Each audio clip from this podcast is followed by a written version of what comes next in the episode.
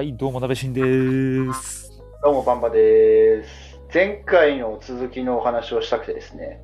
はいはいはい。まあ、テレビと新聞の記者の違い、あー、そうね。ちょっと話し足りないところが結構あったなと思って。そう、で、まあ、前回で言うとあんま違わないのかもしれないという結論に至ったんだけど、うん。やっぱりその、テレビのニュースっていうのは、まあ、映像ありきじゃないですか。いや、本当にそうだね。映像がないとニュースとして流せない。だから、仮にいいねであっても絵がなければ、それはニュースとして成り立たないわけじゃないですか。そうだね。だからそのニュース、テレビのニュースっていうのは一体どうやって作られているのかっていうところをお伺いしたいんですけど、うんうんうん。えっとね、確かにテレビのニュースは、まあ、本当映像第一で、はい、だから、新聞とかだと逆にその映像がなくても書けたりするじゃないですか。そうですね。例えば、インタビューみたいなのが取れましたみたいなことを、新聞の場合は、その人から、その人に映像を撮ってもいいですかっていう許可をもらわなくても、書けるじゃん。まあ、最悪電話だけでも書けるっちゃ書けますからね。そうだよね。でもテレビの場合は実際にその人に会って、撮影していいですかっていうその許可を経て、はい。撮影できて初めて、まあ、ニュースとして意味があるというふうに判断されて放送されるっていうのがあるから、はいそこが違うっていうのもあるし、あと単純にそのニュースのバリューみたいなのを決めるっていう時に、映像の力みたいなものはすごい重視されてて、はい。だから、もう特にさ、まあよくあるのはよくないけど、まあ、火事とかね、はい。はい。まあ、ゴーゴーとこう燃えてる感じの映像とかがもしもその撮れたりとかすればそれは普段はそこまで大きく報道しないようなものでもまあ報じたりとかするしあとはヤバネタとかで言うとまあ可愛い動物のなんか映像とかその出産の瞬間が撮れた映像とか提供いただけたりとかした場合はそういうのを使ってニュースとしても成り立ったりとかするし結構その。映像がバリューに占める比重みたいなのはすごく大きいなっていうのはあるかな。うんうんうん。そうね、火事なんかは、まあ、新聞でいうベタ記事、あの、本当にちっちゃい隅っこの記事にもならないような、本当幸いね、あの、誰も住んでない倉庫が、使ってない倉庫が燃えて、怪我、怪我人も誰もいませんでしたっていう火事って、うん。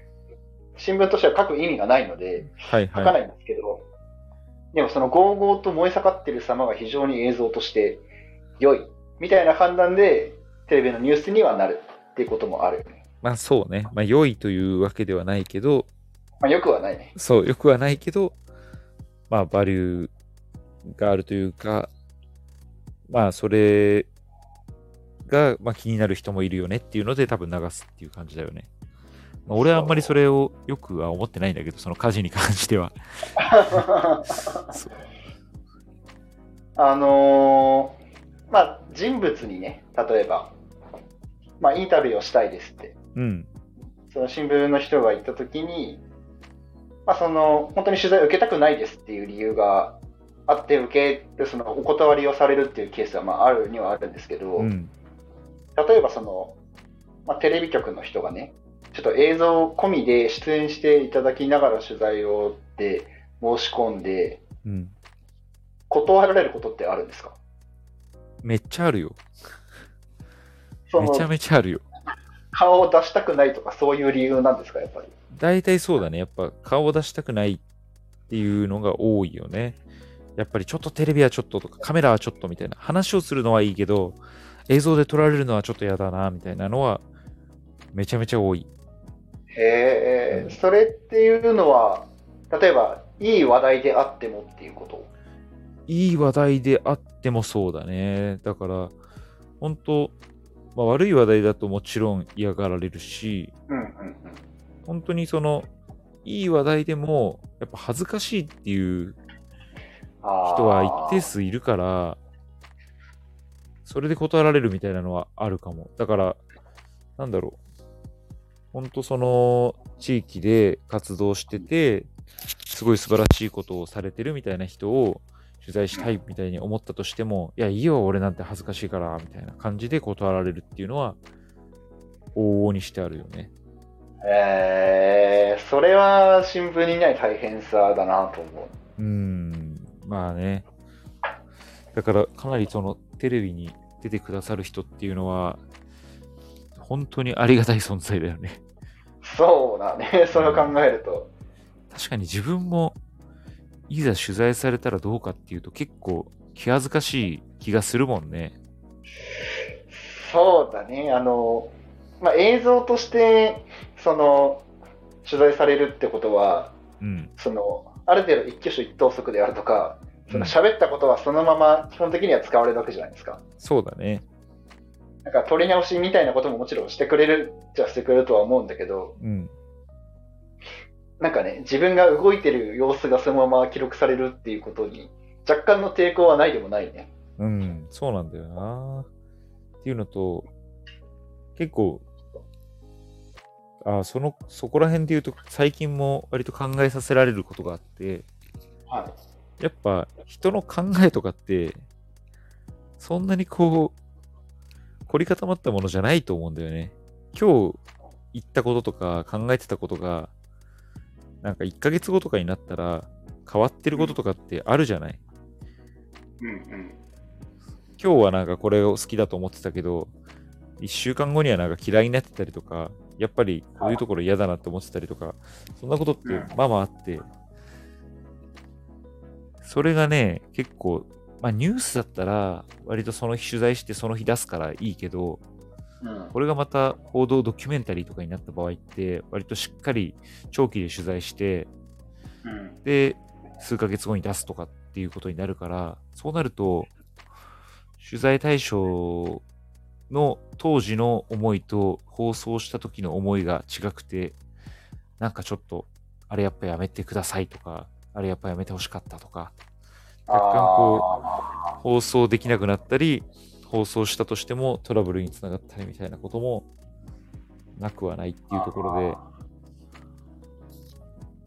で、なるほどねかなか難しいなって思うよね。ーその、まあ、自分の、まあ、内心、心境の変化も含めて描き出せればいいんだろうけど、やっぱ本人が納得いかないとなれば、それはなかなかそのまま GO はできないよね。うん、そうなんだよね。まあ、そこがやっぱり難しいところだなと思いつつ、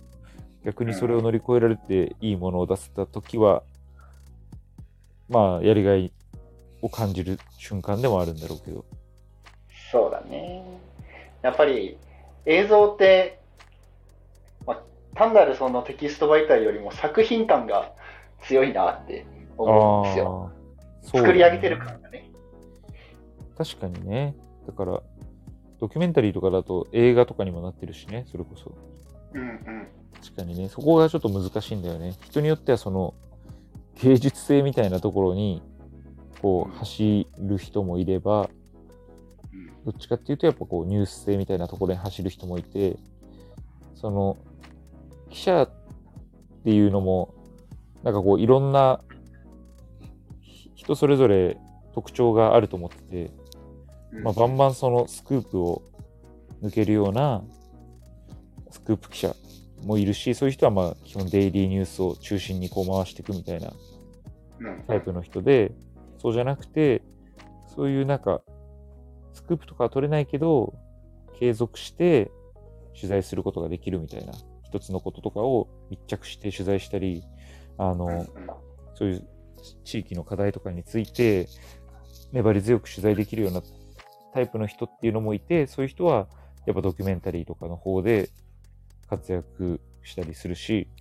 記者もいろんなタイプがいるかもね、テレビの場合は。そういう作品系に行けるような人もいる。だから、そうね、なんか、スクープが取れないからといって、気に病む必要は全くなくて、うん。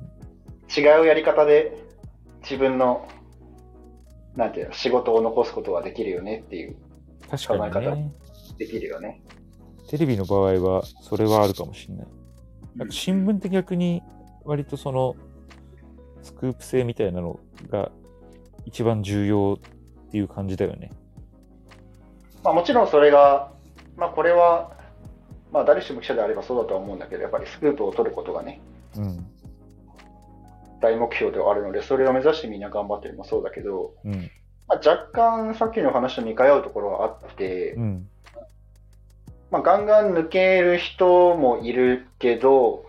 その解説寄りのことが得意な人、よくその、まあ、ストレートニュース、いわゆるそのテレビでデイリーニュースみたいな、今日何々ありましたっていう第一報を、まあ、出しますと。うん。その後にサイドって言って、まあ、若干深掘りした解説記事みたいな。はいはい。今回のじ今回の事件なり、今回のなんか問題では、うんぬんかんぬんという背景があり、でそのためにはこうした改善策を取ることが急務だみたいなのを専門家の意見なんかを交えたりして、うん。まあ、そういうのにたまに署名がついたりもするんだけど、うん。まあ、そっち側を書くのに強い人。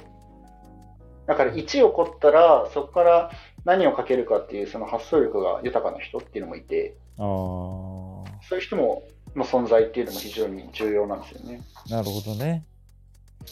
まあ、テレビも新聞も、その人それぞれの輝ける場所があるっていうことね。そうだね。おっしゃる通りです。なるほど。じゃあちょっと、今日はこんな感じで、勉強になりました。非常に。うんなかなかね、それぞれお互い違う立場だとわからないこともあるからね。朝刊昼刊の刊の意味は今日初めて知ったんで 勉強になりました。そこはまあどうでもいいけど。じゃあ、また話しましょう。はい、また話しましょう。本では。うい